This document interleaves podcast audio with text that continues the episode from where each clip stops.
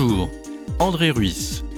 Retrouvez-moi chaque mercredi sur Altitude FM 93.5 pour l'émission Théâtralité qui parle du théâtre amateur. Bienvenue dans Théâtralité.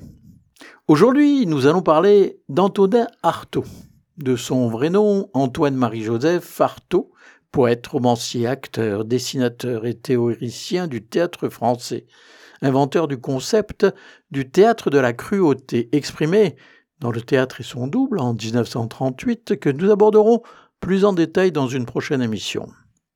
Artaud aura tenté de transformer de fond en comble ces différents genres littéraires.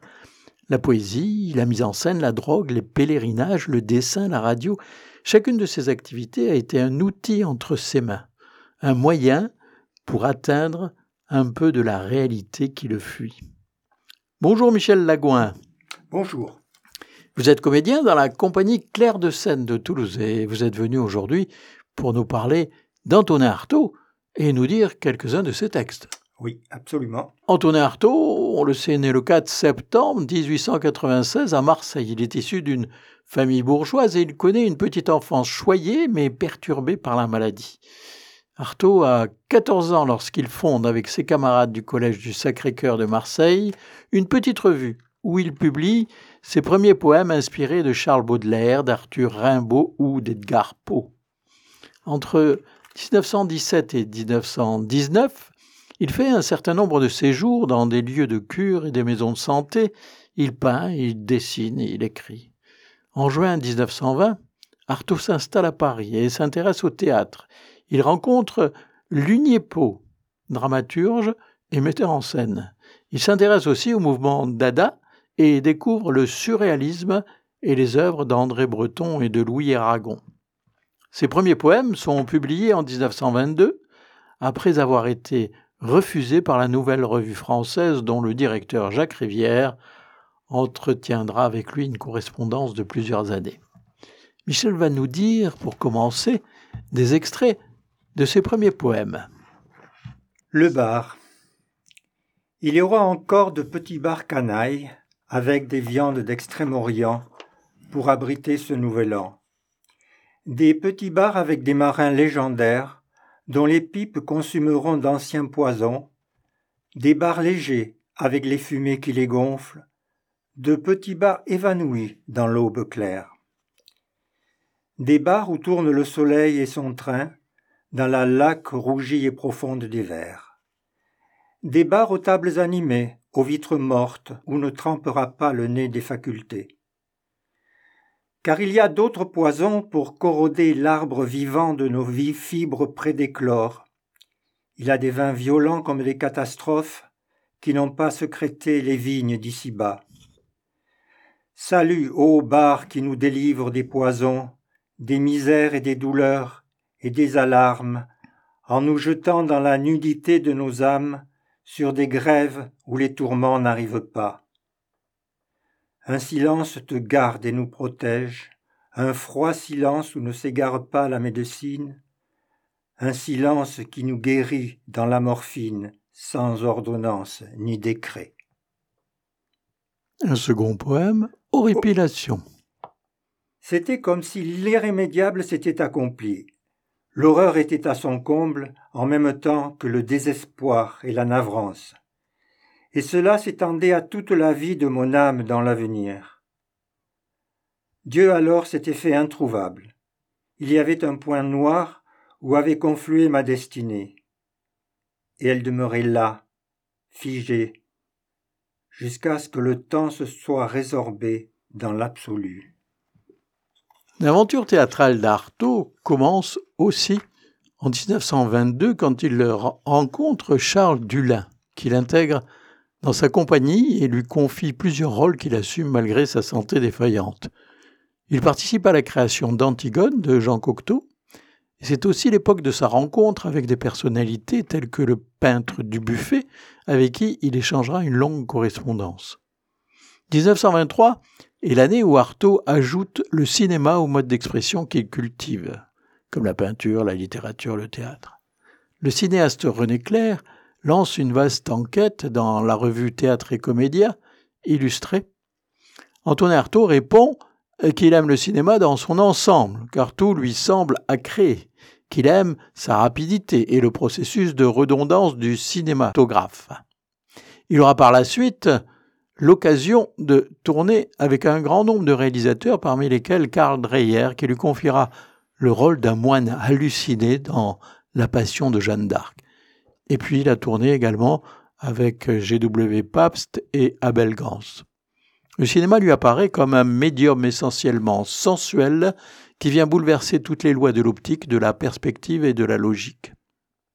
Après sa rupture avec Dulin, il rencontre André Delorde, auteur, dont la théorie sur le théâtre de la peur et le théâtre de la mort vont inspirer plus tard l'œuvre d'Artaud, le théâtre et son double.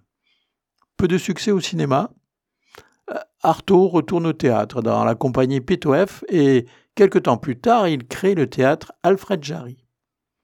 Il définit une conception nouvelle de l'art dramatique publiée plus tard, en 1929-1930, dans une brochure intitulée Théâtre Alfred Jarry et l'hostilité publique. Les objectifs du théâtre Alfred Jarry, c'est contribuer à la ruine du théâtre tel qu'il existe actuellement en France, mais aussi privilégier l'humour, la poésie de fait, le merveilleux humain. Seront présentés entre autres le songe de Strindberg, le partage de midi de Claudel, Victor et les enfants au pouvoir de Vitracte. En 1971, Jean-Louis Barrault fera un rapprochement entre Alfred Jarry et Antonin Artaud. Quand on lit les textes si intéressants qu'Artaud a faits dans le théâtre Alfred Jarry, on s'aperçoit que pour lui, Jarry ne se limitait pas à Uburoy. Il y a une subtilité dans Jarry, un ésotérisme qui est beaucoup plus proche d'Artaud que les farces de collégiens d'Uburoy. Encore que chez Artaud il y avait le sens du rire. Le rire est une arme de décervelage, de déboulonnage, des fausses statues et des fausses institutions. Le rire est une arme que les artistes ont et qui démystifie les institutions se voulant éternelles. Jean-Louis Barrault à propos d'Artaud. Nous nous voyons presque quotidiennement. Il me demandait de l'imiter. Je m'exécutais. Il approuvait, puis il se mettait à hurler. On m'a volé ma personnalité. Puis il s'enfuit en courant et je l'entendais rire. Tant qu'il gardait sa lucidité, il était fantastique, royal, drôle. Mais quand, sous l'effet de la drogue ou de la souffrance, la machine se mettait à grincer, c'était pénible. On souffrait pour lui. Artaud décide de quitter le théâtre Alfred Jarry en 1930. Il dit Le théâtre Alfred Jarry m'a porté malheur, et je ne tiens pas à ce qu'il me brouille avec les derniers amis qui me restent. Artaud, qui mène de front les activités littéraires, cinématographiques et théâtrales, a cependant déjà la tête ailleurs. En 1931, il assiste à un spectacle du théâtre Baliné, présenté dans le cadre de l'exposition coloniale, et fait part à Louis Jouvet de la forte impression ressentie. Les Balinais, qui ont des gestes et une variété de mimiques pour toutes les circonstances de la vie, redonnent à la convention théâtrale son prix supérieur. Ils nous démontrent l'efficacité et la valeur supérieurement agissante d'un certain nombre de conventions bien apprises et surtout magistralement appliqué. Une des raisons de notre plaisir devant ce spectacle sans bavure réside justement dans l'utilisation par ces acteurs d'une quantité précise de gestes sûrs, de mimiques éprouvées venant à point nommé, mais surtout dans l'enrobement spirituel, dans l'étude profonde et nuancée qui a présidé à l'élaboration de ces jeux d'expression, de ces signes efficaces et dont on a l'impression que depuis des millénaires, l'efficacité ne s'est pas épuisée. Ces roulements mécaniques d'yeux, ces mous des lèvres, ce dosage des crispations musculaires, aux effets méthodiquement calculés et qui enlèvent tout recours à l'improvisation spontanée, ces têtes mues d'un mouvement horizontal et qui semblent rouler d'une épaule à l'autre comme si elles s'encastraient dans des glissières, tout cela qui répond à des nécessités psychologiques immédiates, répond en outre à une sorte d'architecture spirituelle faite de gestes et de mimiques, mais aussi du pouvoir évocateur d'un système, de la qualité musicale d'un mouvement physique, de l'accord parallèle et admirablement fondu d'un ton. Que cela choque notre sens européen de la liberté scénique et de l'inspiration spontanée, c'est possible. Mais que l'on ne dise pas que cette mathématique est créatrice de sécheresse ni d'uniformité. La merveille est qu'une sensation de richesse, de fantaisie, de généreuse prodigalité se dégage de ce spectacle réglé avec une minutie et une conscience affolante. Par la suite, poursuivant sa quête d'un théâtre du rêve et du grotesque, du risque et de la mise en danger, Artaud écrit successivement deux manifestes du théâtre de la cruauté. Une idée du théâtre s'est perdue. Et dans la mesure où le théâtre se borne à nous faire pénétrer dans l'intimité de quelques fantoches, et où il transforme le public en voyeur, on comprend que l'élite s'en détourne et que le gros de la foule aille chercher au cinéma, au musical ou au cirque, des satisfactions violentes et dont la teneur ne le déçoit pas. Au point d'usure où notre sensibilité est parvenue, il est certain que nous avons besoin avant tout d'un théâtre qui nous réveille, nerfs et cœur. Les méfaits du théâtre psychologique venus de Racine nous ont déshabitués de cette action immédiate et violente que le théâtre doit posséder. Le cinéma, à son tour, qui nous assassine de reflets, qui, filtré par la machine, ne peut plus joindre notre sensibilité, nous maintient depuis dix ans dans un engourdissement inefficace, où paraissent sombrer toutes nos facultés. Dans la période angoissante et catastrophique où nous vivons, nous ressentons le besoin d'un théâtre que les événements ne dépassent pas, dont la résonance en nous soit profonde, domine l'instabilité des temps. La longue habitude des spectacles de distraction nous a fait oublier l'idée d'un théâtre grave qui, bousculant toutes nos représentations, nous insuffle le magnétisme ardent des images et agit finalement sur nous, à l'instar d'une thérapeutique de l'âme dont le passage ne se laissera plus oublier. Tout ce qui agit est une cruauté. C'est sur cette idée d'action poussée à bout, et extrême que le théâtre doit se renouveler. Pénétré de cette idée que la foule pense d'abord avec ses sens, et qu'il est absurde, comme dans le théâtre psychologique ordinaire, de s'adresser d'abord à son entendement, le théâtre de la cruauté se propose de recourir au spectacle de masse, de rechercher dans l'agitation de masses importantes, mais jetées l'une contre l'autre et convulsées, un peu de cette poésie qui est dans les têtes et dans les foules, les jours, aujourd'hui trop rares, où le peuple descend dans la rue. Tout ce qui est dans l'amour, dans le crime, dans la guerre ou dans la folie, il faut que le théâtre nous le rende, s'il veut retrouver sa nécessité. L'amour quotidien, l'ambition personnelle, les tracas journaliers n'ont de valeur qu'en réaction avec cette sorte d'affreux lyrisme qui est dans les mythes, auxquels des collectivités massives ont donné leur consentement. C'est pourquoi, autour de personnages fameux, de crimes atroces, de surhumains dévouements, nous essaierons de concentrer un spectacle qui, sans recourir aux images expirées de vieux mythes, se révèle capable d'extraire les forces qui s'agitent en eux. En un mot, nous croyons qu'il y a dans ce qu'on appelle la poésie des forces vives et que l'image d'un crime présenté dans des conditions théâtrales requise est pour l'esprit quelque chose d'infiniment plus redoutable que ce même crime réalisé. Nous voulons faire du théâtre une réalité à laquelle on puisse croire et qui contienne pour le cœur et les sens cette espèce de morsure concrète que comporte toute sensation vraie. De même que nos rêves agissent sur nous et que la réalité agit sur nos rêves, nous pensons qu'on peut identifier les images de la poésie à un rêve, qui sera efficace dans la mesure où il sera jeté avec la violence qu'il faut. Et le public croira aux rêves du théâtre, à condition qu'il les prenne vraiment pour des rêves, et non pour un calque de la réalité, à condition qu'ils lui permettent de libérer en lui cette liberté magique du songe qu'il ne peut reconnaître qu'empreinte de terreur et de cruauté. Théâtralité, l'actualité du théâtre amateur. L'unique pièce d'Artaud, Les Sensi, jouée dans des décors et des costumes de Balthus au théâtre des Folies Wagram, s'arrête fausse de moyens financiers. La pièce est retirée de l'affiche après 17 représentations en 1935. La critique est partagée. Artaud considère cela comme un demi-ratage. Cette expérience marque la fin de l'aventure théâtrale d'Antonin Artaud, qui envisage déjà de partir au Mexique pour se chercher, écrit-il à l'écrivain Jean Paulin. En 1936, Artaud part pour le Mexique. De ce séjour dans la Sierra Tarahumara, dont on ne dispose que des témoignages d'Artaud, on s'interroge sur la véracité de ces récits.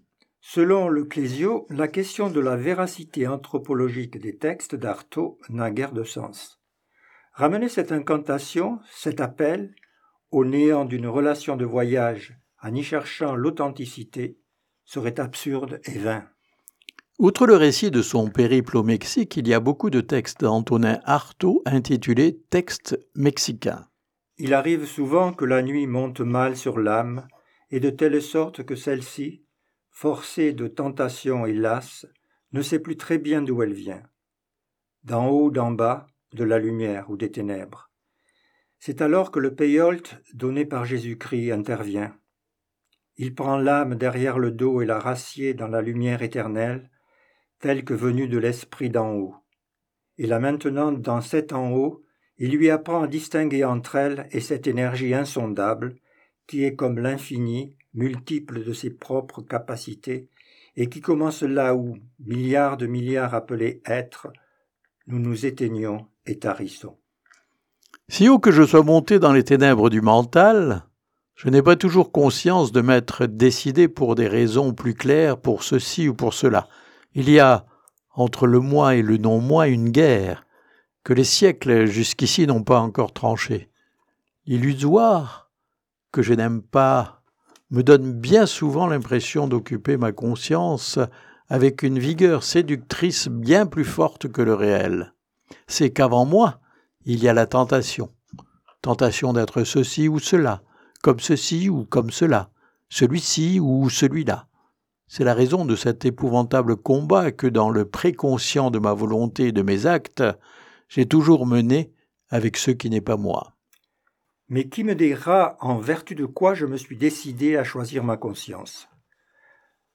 L'homme vit le bien et le mal comme si une force les lui dictait, mais il ne s'est jamais vu à la source distributrice des impulsions innommées qui le portent à juger et à préférer. Quand il fait le bien, il le juge meilleur, rassurant et très préférable. Mais quand il fait le mal, ou quand un instant il y pense, il se demande si ce n'est pas lui, par hasard, qui serait le meilleur, et pour quelle raison? C'est juste raison disparue de sa conscience et que le mal vient d'enténébrer. Le bien a été conçu par lui comme bon et le mal comme mauvais, alors que Dieu n'a jamais cessé de lui dire. À s'accepter ainsi sans curiosité pour Dieu et sans problème, L'homme n'est plus cet inerte automate, générateur d'ennui et de folie, qu'a déserté toute conscience et que l'âme encore pure a fui, parce qu'elle se sent percer le moment où cet automate va accoucher de la bête. Au Mexique, Artaud donnera aussi trois conférences, réunies sous le titre Message révolutionnaire, qui est le titre qu'Artaud a donné à ses textes publiés principalement dans El Nacional, mais aussi dans Revistas de Revistas. Les trois conférences ont été traduites en français.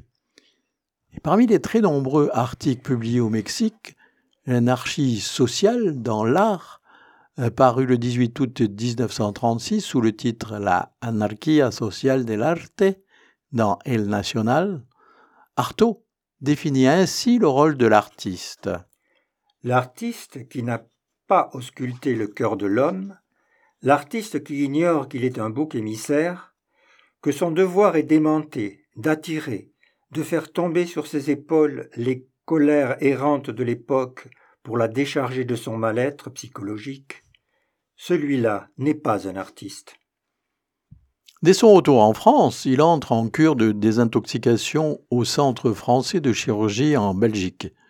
Il prend contact avec les milieux littéraires bruxellois le 18 mai 1937, il se rend à Bruxelles pour faire une conférence à la Maison de l'Art. Devant une salle comble de 200 à 300 personnes, il raconte son aventure mexicaine. Il y a ensuite trois témoignages différents. Puis, pris d'une crise, il aurait quitté la salle en criant Qui vous dit que je suis encore vivant? Le 28 juillet paraissent en 1937 les nouvelles révélations de lettres. Cette plaquette de 32 pages signée Le Révélé est imprimée par De Noël sans nom d'auteur. C'est un texte à tonalité apocalyptique fondé sur son interprétation des tarots et des horoscopes.